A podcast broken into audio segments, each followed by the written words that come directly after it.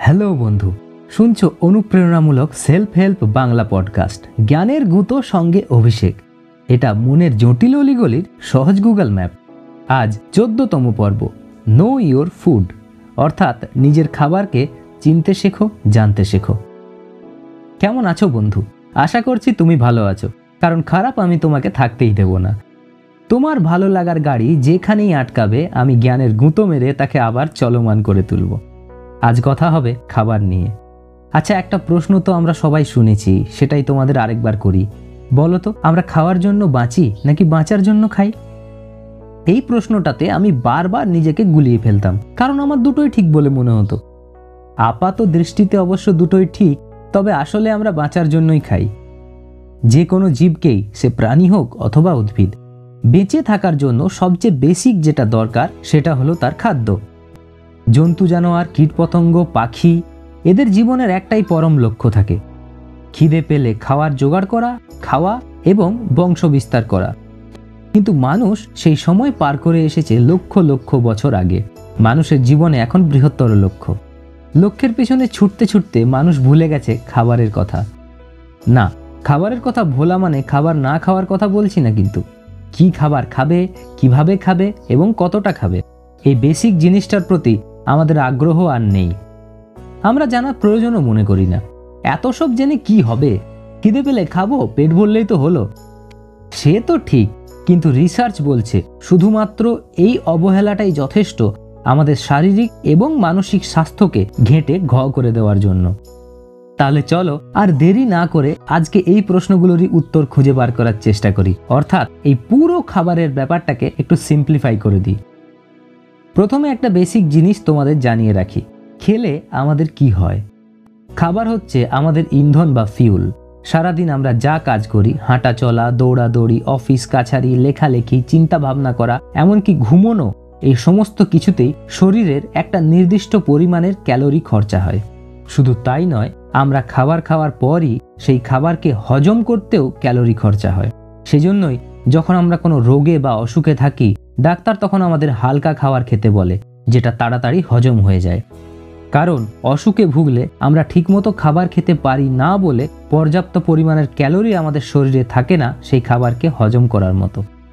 ফলে কারও যদি ডেঙ্গু, ম্যালেরিয়া, ইনফ্লুয়েঞ্জা অথবা এই ধরনের যে কোনো রোগ হয়, ডাক্তার তাকে কখনোই মাটন বিরিয়ানি অথবা পরোটা আর কষা মাংস খেতে বলে না। কারণ এইসব খাবার হজম করার জন্য যতটা ক্যালোরি দরকার, শরীরে তখন ততটা ক্যালোরি থাকে না। ক্যালোরি ব্যাপারটাকে আর একটু ইজি করে দিই। ধরে নাও, তুমি একটা নতুন মোবাইল কিনলে দোকান থেকে, তার মধ্যে একটা ব্যাটারি আছে, সেই ব্যাটারিতে আগের থেকে কিছুটা চার্জ করা আছে। এবার তুমি মোবাইলটা ব্যবহার করো আর না করো, কিছু সময়ের পরে সেই চার্জ কিন্তু শেষ হয়ে যাবে এবং পুনরায় তোমাকে মোবাইলে আবার চার্জ দিতে হবে। ঠিক তেমনি ভগবান আমাদের এই এত বড় দেহ এবং মস্তিষ্ককে চালনা করার জন্য প্রাণ শক্তি বা এনার্জি দিয়ে পাঠিয়েছেন। আধ্যাত্মিক জগতের মানুষেরা একে আত্মা বলে।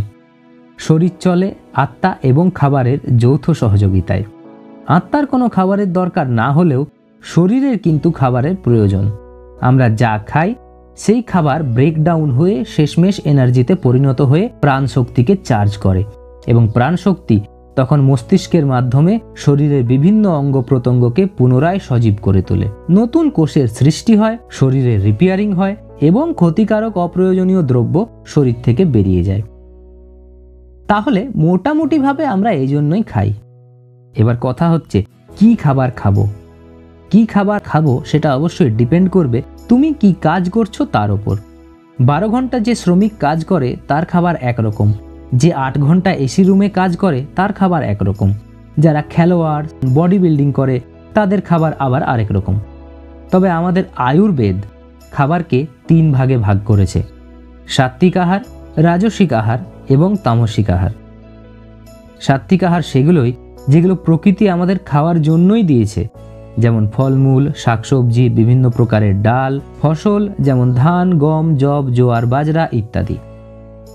রাজস্বিক আহার হলো রাজার মতো এলাহি খাবার দাবার, যা তৈরি হয় অতিরিক্ত তেল, মশলা ইত্যাদি দিয়ে। যেমন pizza, burger, singara, biryani, pulao, luchi, paratha, chips, নানা ধরনের ভাজাভুজি এবং তেল মশলাযুক্ত খাবার। এবং তামসিক আহার হচ্ছে সব ধরনের নেশাযুক্ত আহার, পানীয় এবং সব ধরনের আমিষ খাবার, যেমন মাছ, মাংস, ডিম, সব ধরনের মদ ইত্যাদি। বছর কুড়ি আগেও শুনতাম ভারতীয় আয়ুর্বেদকে হাতুড়ে বলা হতো। কিন্তু এই কুড়ি বছরে মানুষের মনের সেই ভ্রান্ত ধারণা ভেঙে চুরমার হয়ে গেছে। বলা বাহুল্য যে শুধু ভারতীয়রাই নয়, সুশিক্ষিত পাশ্চাত্য দেশের তথাকথিত সভ্য মানুষরাও এখন ভারতীয় আয়ুর্বেদের দিকে ঝুঁকে পড়ছে। তাই এখন অ্যালোপ্যাথি ডাক্তাররাও তাদের চিকিৎসা পদ্ধতিতে প্রেসক্রিপশনে যথাসম্ভব আয়ুর্বেদকে রাখার চেষ্টা চালাচ্ছে। আয়ুর্বেদ আমাদের বলছে যথাসম্ভব সাত্বিক আহার খেতে। এর পেছনে কারণও আছে। বায়োলজিক্যালি আমাদের শরীর আমিষ খাওয়ার জন্য তৈরি নয়। বাহ্যিকভাবেও নয় আর আভ্যন্তরীণভাবেও নয়। বাহ্যিকভাবে দেখলে মাংস খাবার সদন্ত আমাদের নেই। চোয়ালের দুপাশে মাংসকে কাটবার জন্য তীক্ষ্ণ ছুরির ফলার মতো দাঁপাটিও আমাদের নেই। তার বদলে আমাদের আছে গ্রাইন্ডিং টিপ যা খাবারকে কাটতে পারে না, কেবল চূর্ণ বিচূর্ণ করতে পারে। এবং আভ্যন্তরীণ দিক দিয়ে দেখলে আমাদের ইন্টেস্টাইনের দৈর্ঘ্য আমিষ আহারী যে কোনো জীবের তুলনায় অনেক বড়। আমিষ খাবার পুরোপুরি হজম হতেও প্রায় আট ঘণ্টা সময় লেগে যায়। ফলস্বরূপ, আমিষ খাবার আমাদের পেটে থেকে যায়, সময় মতো বেরোতে পারে না, পেটে পচন ধরে এবং নানা ধরনের ডিজিজ তৈরি হয়। আমিষ খাদক জন্তু জানোয়ারের ইন্টেস্টাইন ছোট হওয়ার কারণে মাংস হজম না হলেও তা বেরিয়ে যায় সময় মতো। শুধু তাই নয়, আমিষ খাবারকে হজম করতে নিরামিষ খাবারের তুলনায় অনেক বেশি প্রাণ শক্তি খরচ হয়। বিভিন্ন রিসার্চ অন্তত তাই বলছে। কিন্তু কি করা যায়? অভ্যেস তো আর আজকের নয়। সেই আদিম মানুষের সময় থেকে আমিষ খাওয়ার শুরু। সে অভ্যাস বদলানো কি অতটা সোজা? তাছাড়া রিসার্চ যতই বলুক, আমিষ খাবারে আমাদের বিভিন্ন ধরনের বডি ডিসব্যালেন্স হয়, তাতে কিছু যায় আসে না। যারা খায়, তাদের কাছে আমিষ খাওয়ার পক্ষে যুক্তিও কম নেই। তবে আদিম মানুষের মাংস খাওয়ার ব্যাপারটায় কিন্তু বিতর্কও আছে। কারণ বানর, গরিলা, শিম্পাঞ্জি ইত্যাদি প্রজাতি যাদেরকে এপ বা বন মানুষ বলা হয় এবং ধরা হয়, এদের থেকেই বিবর্তিত হতে হতে আজ আমরা এই জায়গায় এসেছি। এদের নব্বই শতাংশই কিন্তু নিরামিষ খাবার খায়। খুব হাতে গোনা কয়েকটা প্রজাতি আছে যারা ওকেশনালি পোকামাকড় খায়। এইসব বিভিন্ন থিওরিকে মাথায় রেখে তাই পাশ্চাত্যের শীত প্রধান দেশগুলোও এখন ভেজিটেরিয়ান হওয়ার হিড়িক পড়ে গেছে। তবে আমি সবাইকে নিরামিষাশী হয়ে যেতে বলছি না। নিজের খাদ্য তালিকায় যতটা সম্ভব সাত্বিক আহার রাখাই ভালো। ব্যাস, এইটুকুই। তারপর যার যেটা খাবার সে খেতেই পারে। এবার প্রশ্ন হচ্ছে, কখন খাব, কতটা খাব, আর কীভাবে খাব? আমাদের শরীরের পাচন ক্ষমতা বা হজম শক্তির সাথে সূর্যের অনেকটা মিল আছে। সকালবেলা সূর্য যখন ওঠে, তখন তার রোদ মিষ্টি। সকাল নটার পরে রোদের তেজ বাড়তে থাকে এবং দুপুর তিনটার পর সে তেজ কমতে থাকে। আর মোটামুটি পাঁচটা, সাড়ে পাঁচটা অথবা কিছু কিছু জায়গায় ছটার মধ্যে সূর্য ডুবে যায়। ঠিক আমাদের হজম শক্তিও সেরকম। সকালে ওঠার পর থেকে তা বাড়তে থাকে। সকাল নটা থেকে প্রায় আড়াইটে, তিনটে অবধি এর ক্ষমতা সবচেয়ে বেশি। তারপর থেকে তা কমতে থাকে। এজন্যই আমাদের উচিত সকালবেলা কিছু ফল, ফলের রস অঙ্কুরিত ছোলা, মুগ, জলে ভেজানো ড্রাই ফ্রুটস ইত্যাদি খেয়ে শরীরের মেটাবলিজমকে বাড়িয়ে নেওয়া। তারপর সকাল নটা থেকে দুপুর দুটোর মধ্যে ব্রেকফাস্ট এবং লাঞ্চ সেরে নেওয়া। ব্রেকফাস্ট হবে হেভি, লাঞ্চ হবে তার চেয়ে একটু লাইট এবং সাতটা থেকে সাড়ে সাতটার মধ্যে ডিনার কমপ্লিট করে নেওয়া। ডিনার হবে লাঞ্চের থেকেও লাইট। অবশ্যই চেষ্টা করবে যাতে আমিষ খাবার ডিনারে না থাকে। লক্ষ্য করবে পুরনো দিনে গ্রামে গঞ্জে ভোজের অনুষ্ঠান দিনের বেলা হতো। এখনও অনেক গ্রামে হয়, কারণ সন্ধ্যে সাতটার পর গ্রামের মানুষ ডিনার করে শুয়ে পড়ে। এবার প্রশ্ন তো উঠতেই পারে যে সাতটা থেকে সাড়ে সাতটার মধ্যে খেলে এগারোটার মধ্যে আবার খিদে পেয়ে যেতে পারে, কারণ বারোটার আগে ঘুমিয়ে পড়ার মতো মহাত্মা খুব কমই আছে, অন্তত এখনকার যুগে। চিন্তার কোনো কারণ নেই। এই সময়ে খিদে পেলে আমরা গরুর দুধ অবশ্যই খেতে পারি।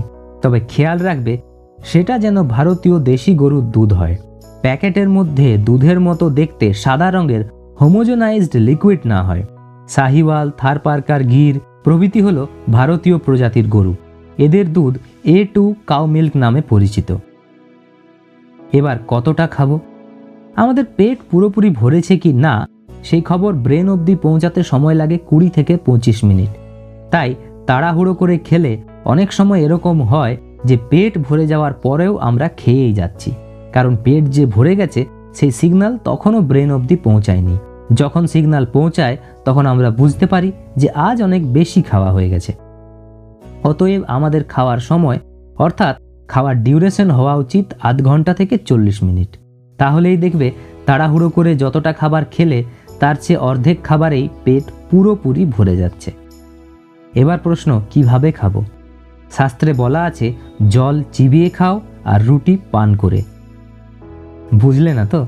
অর্থাৎ জল খাও ধীরে ধীরে, চিবিয়ে চিবিয়ে খাওয়ার মতো। আর রুটি খাওয়ার সময় এতবার তাকে চেবাও, যাতে সেটা লিকুইড হয়ে যায়। কারণ আমাদের খাবার হজম হওয়ার প্রক্রিয়া মুখের মধ্যেই শুরু হয়ে যায়। আমাদের মুখে যে স্যালাইভা থাকে, তা ভালোভাবে খাবারের সাথে মিশে যাওয়া অত্যন্ত জরুরি। আয়ুর্বেদ তাই যে কোনো খাবারকে বত্রিশ বার বা থার্টি টু টাইমস চিবিয়ে তারপর গিলতে বলছে। তবে ঘাবড়াবার কিছুই নেই, বত্রিশ বার না হলেও অন্তত বাইশ বার চিবিয়ে খাওয়া অত্যন্ত জরুরি এবং জল খেতে হবে অবশ্যই খাওয়ার মিনিমাম এক ঘণ্টা পর। তাহলে আশা করছি খাবার সম্বন্ধে তোমাদের একটা সম্যক ধারণা দিতে পেরেছি আজকের এই এপিসোডে আবার দেখা হবে পরের কোনো এপিসোডে নতুন একটা টপিক নিয়ে। আর হ্যাঁ আমার পডকাস্ট সম্বন্ধে যে কোনো প্রশ্ন অথবা পরামর্শ থাকলে আমার মেল আইডিতে অথবা ফেসবুক ইনস্টাগ্রামে আমার সাথে যোগাযোগ করতে পারো।